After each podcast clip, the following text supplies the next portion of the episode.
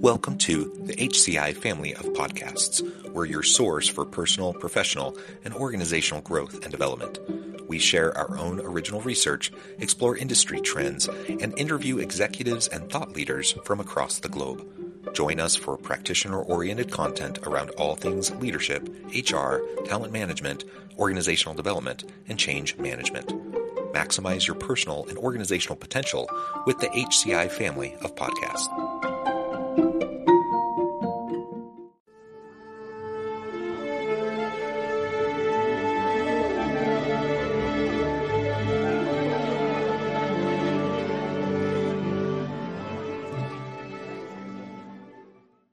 Julie Noonan, welcome to the conversation today. Thank you, John. I'm so grateful to be here. It is a pleasure to have you. You're joining us from Florida. I'm south of Salt Lake City in Utah.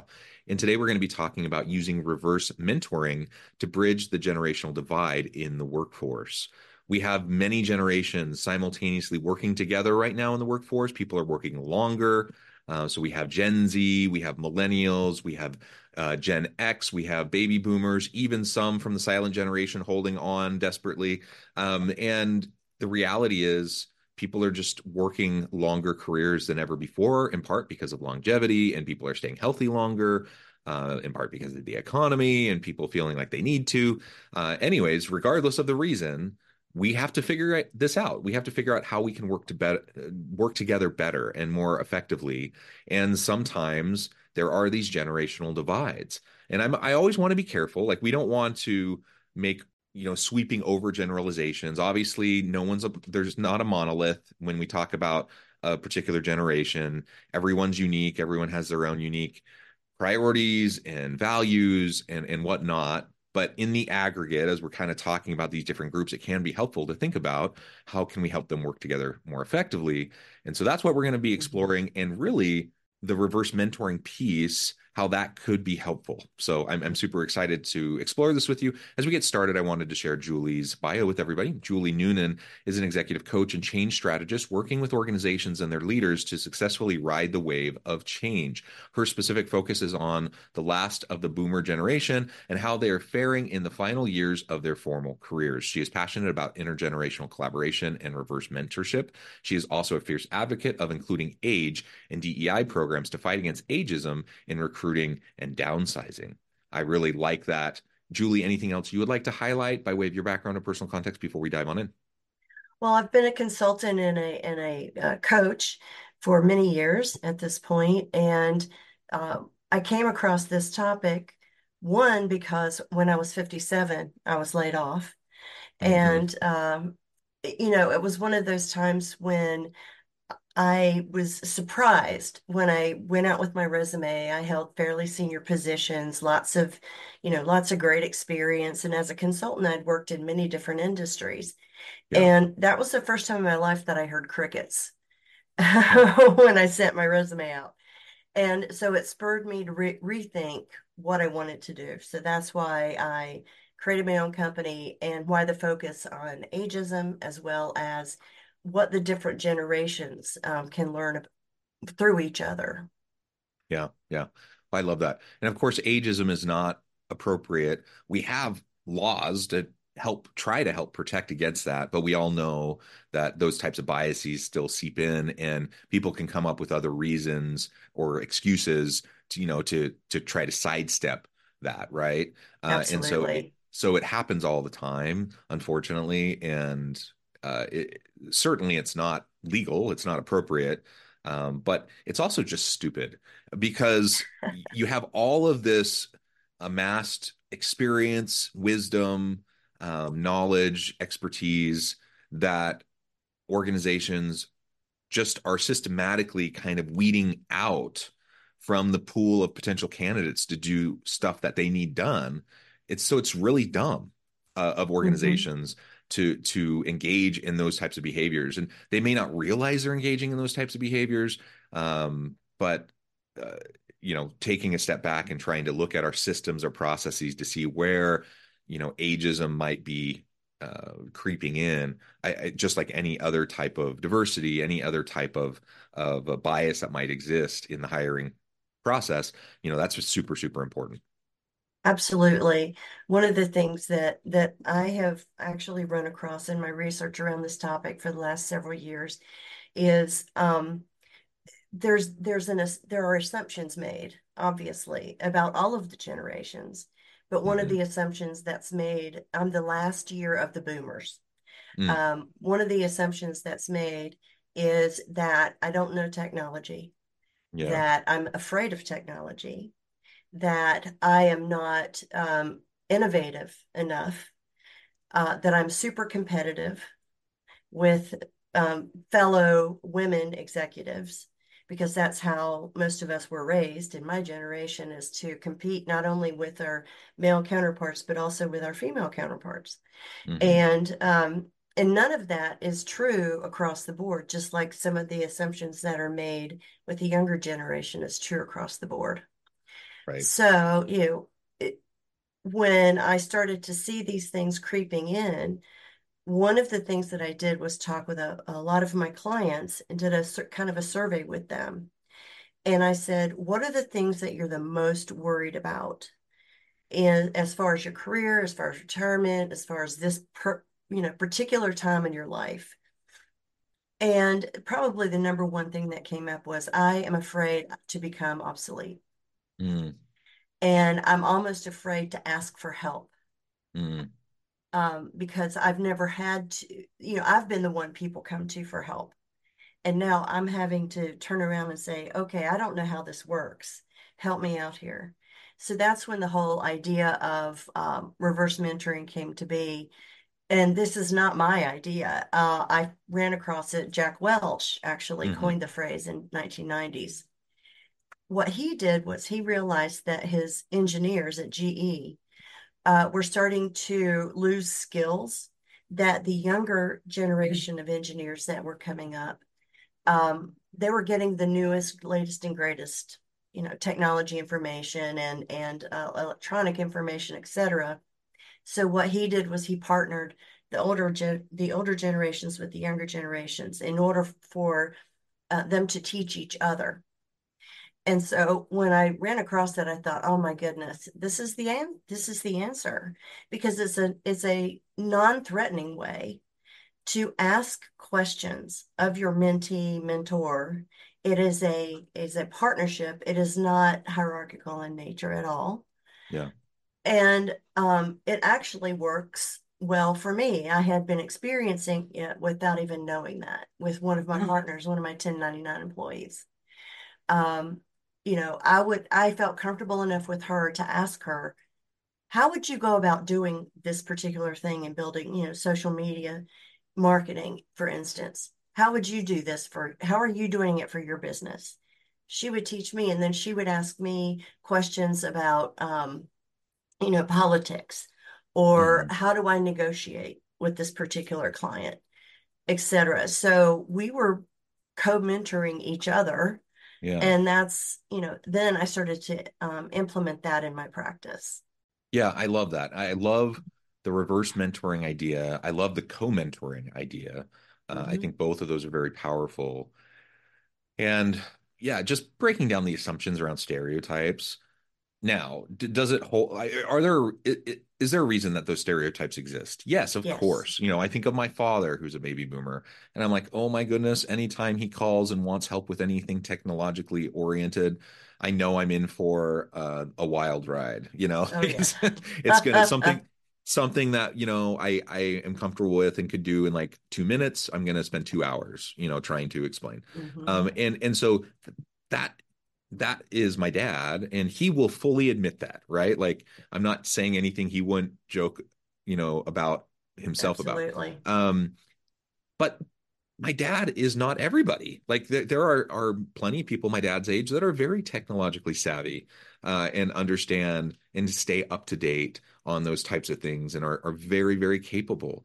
Uh, and it's it's when you look at the reverse types of stereotypes with like um, uh, millennials and Gen Z, you know, a lot of times they get a bad rap for being kind of entitled or, you know, not willing Mm. to pay the dues or they don't have social skills. They can't interact with human beings face to face or like you can name the stereotype. Does it apply to some? Is it a challenge and a struggle for some? Sure. But is it for everybody? Absolutely not. So, I mean, hmm it, it's anytime we talk about any of these diversity issues, I just think it's so dumb because you're you're unnecessarily um, thinning out the recruitment pool of good, talented people based on assumptions.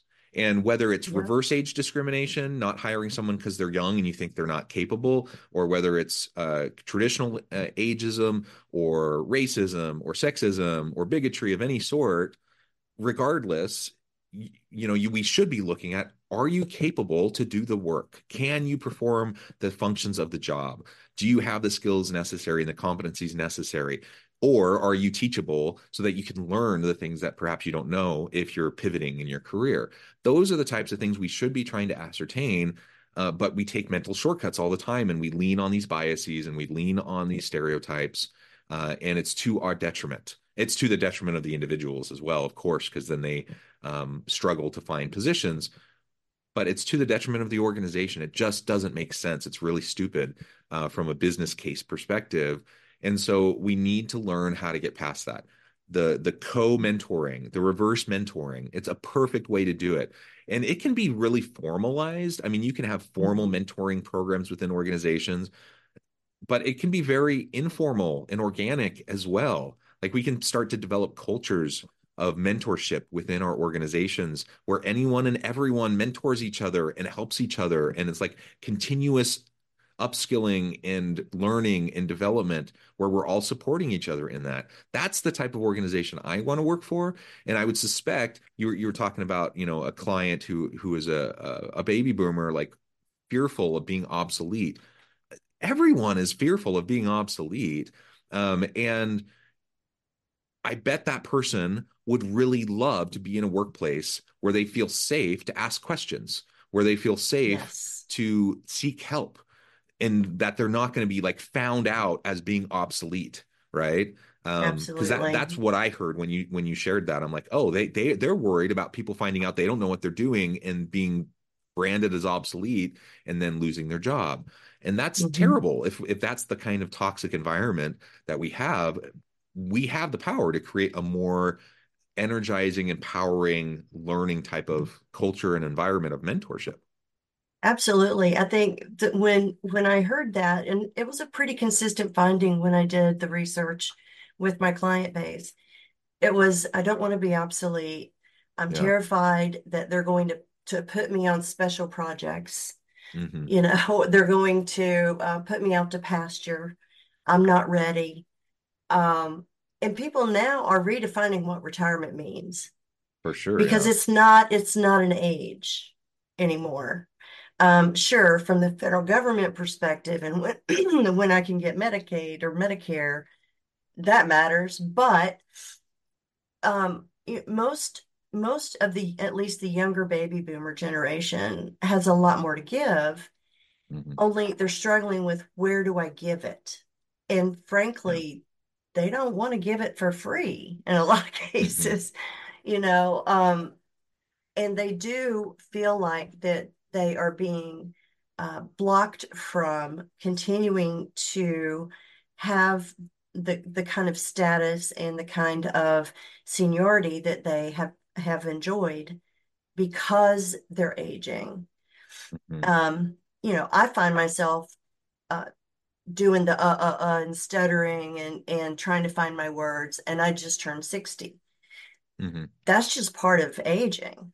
hmm Um, So we need to be able to recognize when we are still able um, to provide value to the organization and demonstrate that in a way that shows our wisdom, hmm shows how we can help prevent the same problems from happening over and over and over again. Right. You know, I I can't tell you how many, well, you know, I would go from one client to another, and of course, I saw all the same stuff. And when I was able to um, help a client not fall into that hole because I had had experienced it before, that was very, very um, encouraging for me. hmm And it was great for the client. how much money and how much did I save them and how much value did I add just by helping them avoid a situation that I had experienced prior. So we can't throw everything out. By the other, on the other hand, um, when we look at our uh, our younger generations and make those assumptions, um, you know, they're lazy, they don't like to come to work, they haven't paid their dues, whatever.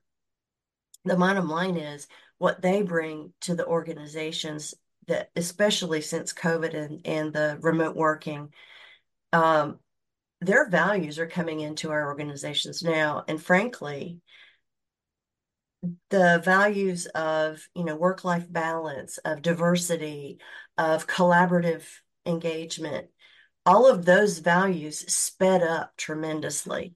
I think it would have taken t- twice or three times as long yeah. to get those values into corporate America um, before COVID. And so I'm I'm very grateful for some of the changes that they've brought into the workforce. Actually, it lets me live my nomadic life. I can work yeah, from anywhere. No, I I I completely agree. I, I think the pandemic sped up and accelerated um, the shift in a lot of ways, uh, and it, it, just gave people time to step back and reevaluate uh, priorities, values, but also just like organizational norms. Like we we just always have done things a certain way because that's how we've always done it. And for the first right. time, we're like, oh, we can't continue to do things the same way. So let's take a step back and see what actually needs to happen. And and I think we upended the status quo in many super healthy ways during the pandemic. It, you know, as bad as and as negatively impactful as the pandemic was for a lot of people, I can acknowledge like it it had its benefits. Um, mm-hmm. the but now you know you see many um many executives and leaders trying to basically go back in time pre-pandemic to reset to how things were because that's what they're used to and comfortable with. And that's not going to work either. And so like just leaning into the change leaning into understanding like we always need to understand the values and the priorities of the workforce that's extra challenging probably when you have people from vastly different generations uh, commingling in the workforce, trying to work together. Uh, and you know, we can we can bemoan you know a particular generation's kind of stereotypical characteristics but ultimately it doesn't really matter like whether we like it or not that's the workforce we have and we have to figure out how we can work effectively together to accomplish what needs to be done to add value to the market so the organization can continue to thrive and and mm-hmm. we can do great things. There, there's no way around that. We can't just you know say oh these stinking millennial and gen z people you know they're so entitled. I mean we can think that in our heads but if we practice that out in reality we're simply going to forfeit the opportunity to get a whole bunch of great talent and we're going to become obsolete. So not only are workers concerned about becoming obsolete, organizations should be worried about becoming obsolete oh, if they're boy, not leveraging the the full human capital capacity of the people um, you know at their fingertips. I have an excellent example of of what you were saying about um, some some of the organizations want to go back. Mm-hmm. Uh, there is one organization that I've that I've been working with, or one of my clients, who um, they are concerned that their workforce um, it does not want to come back to the office, and they mm-hmm. really are concerned about what is lost with the lack of face to face. And so, what they've done is rather than put things together so that it would be um, rewarding to come into the office, uh, what they've done is they've said everybody has to come into the office five days a month, mm. and they're actually they're actually looking at where they log in from their IP address as well as uh, the card swipes. Mm.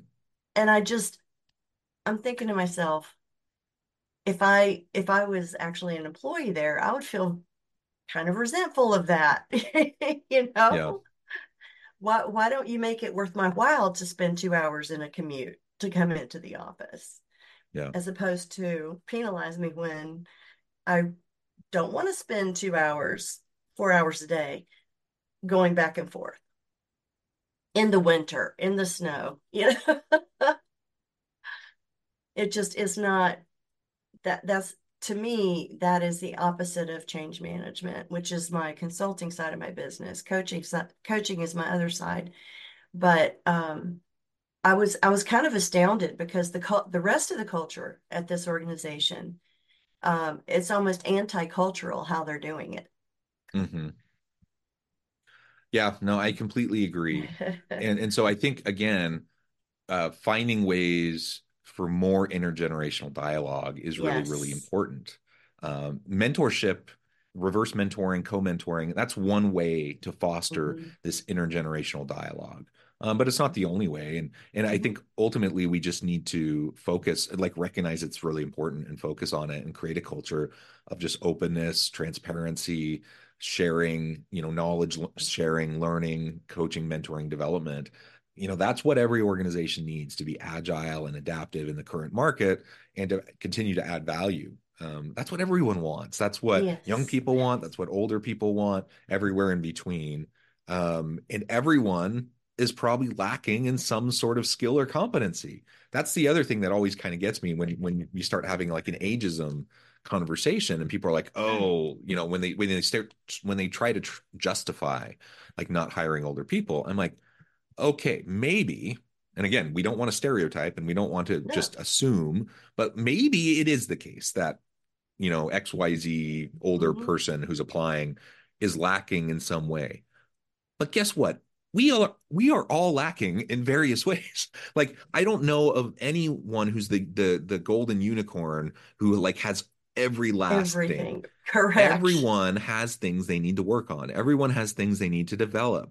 Uh, mm-hmm. Uh, younger people do, older people do, everywhere in between needs to. So it's it's like you're just asking, you're having the wrong conversation and asking the wrong question, right? If that's your focus. Uh, about like oh what's the what's the gap and i'm not going to hire this person because they don't have everything that i want that's a really dumb way to go about recruiting and hiring uh, and so, especially in a tight labor market, especially mm-hmm. in a mm-hmm. skills deficiency labor market, um, you know, we, we have to we have to figure out internally within organizations how to reskill and upskill our people, and just accept, like, yeah, most people, the vast majority of people, are going to be deficient in one way or another, maybe multiple ways. Mm-hmm. So we mm-hmm. have to decide and prioritize what's the most critical, the most important, and then help people develop the rest, right? Exactly. And, you know, just like people bring weaknesses or deficiencies, they bring strengths. Absolutely. They bring things that they do better than anyone else. Mm-hmm. And that is regardless of what age you are. Absolutely. Yeah. yeah. So getting that's an even better thing to do is get out of the deficit approach and mindset and get into a strength based mm-hmm. approach and mindset and look for what people bring to the table rather than ruminating on what perceived deficiency might exist or not exist with with an, a given individual. Well, Julie, mm-hmm. this has just been a great conversation. I know at the time I need to let you go, but before we wrap things up for today, I wanted to give you a chance to share with the audience how they can connect with you, find out more about your work, and then give us a final word on the topic for today. Excellent. Um, definitely connect with me on LinkedIn. Uh, and then my website is Julie Noonan, jnoonan.com. So feel free to go there. Um, I do, you know, I do have a Calendly function. So if you'd like to speak with me directly about this topic or um, the rest of my business, change management consulting and or executive coaching, I'm available there. And um, the last word on this is people are extremely talented when you let them show their talent. And that also means letting them continue to learn, mm-hmm, mm-hmm. regardless of where they are in their career. Yeah. Amen. Well said. Mm-hmm. Julie, thank you so much. It's been a real pleasure. I encourage the audience to reach out, get connected, find out more about Ju- what Julie can do for you. And as always, I hope everyone can stay healthy and safe, that you can find meaning and purpose at work each and every day. And I hope you all have a great week.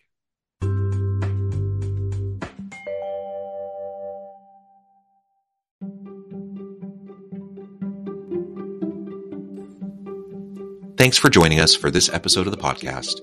We hope you stay healthy and safe, and please join us again soon.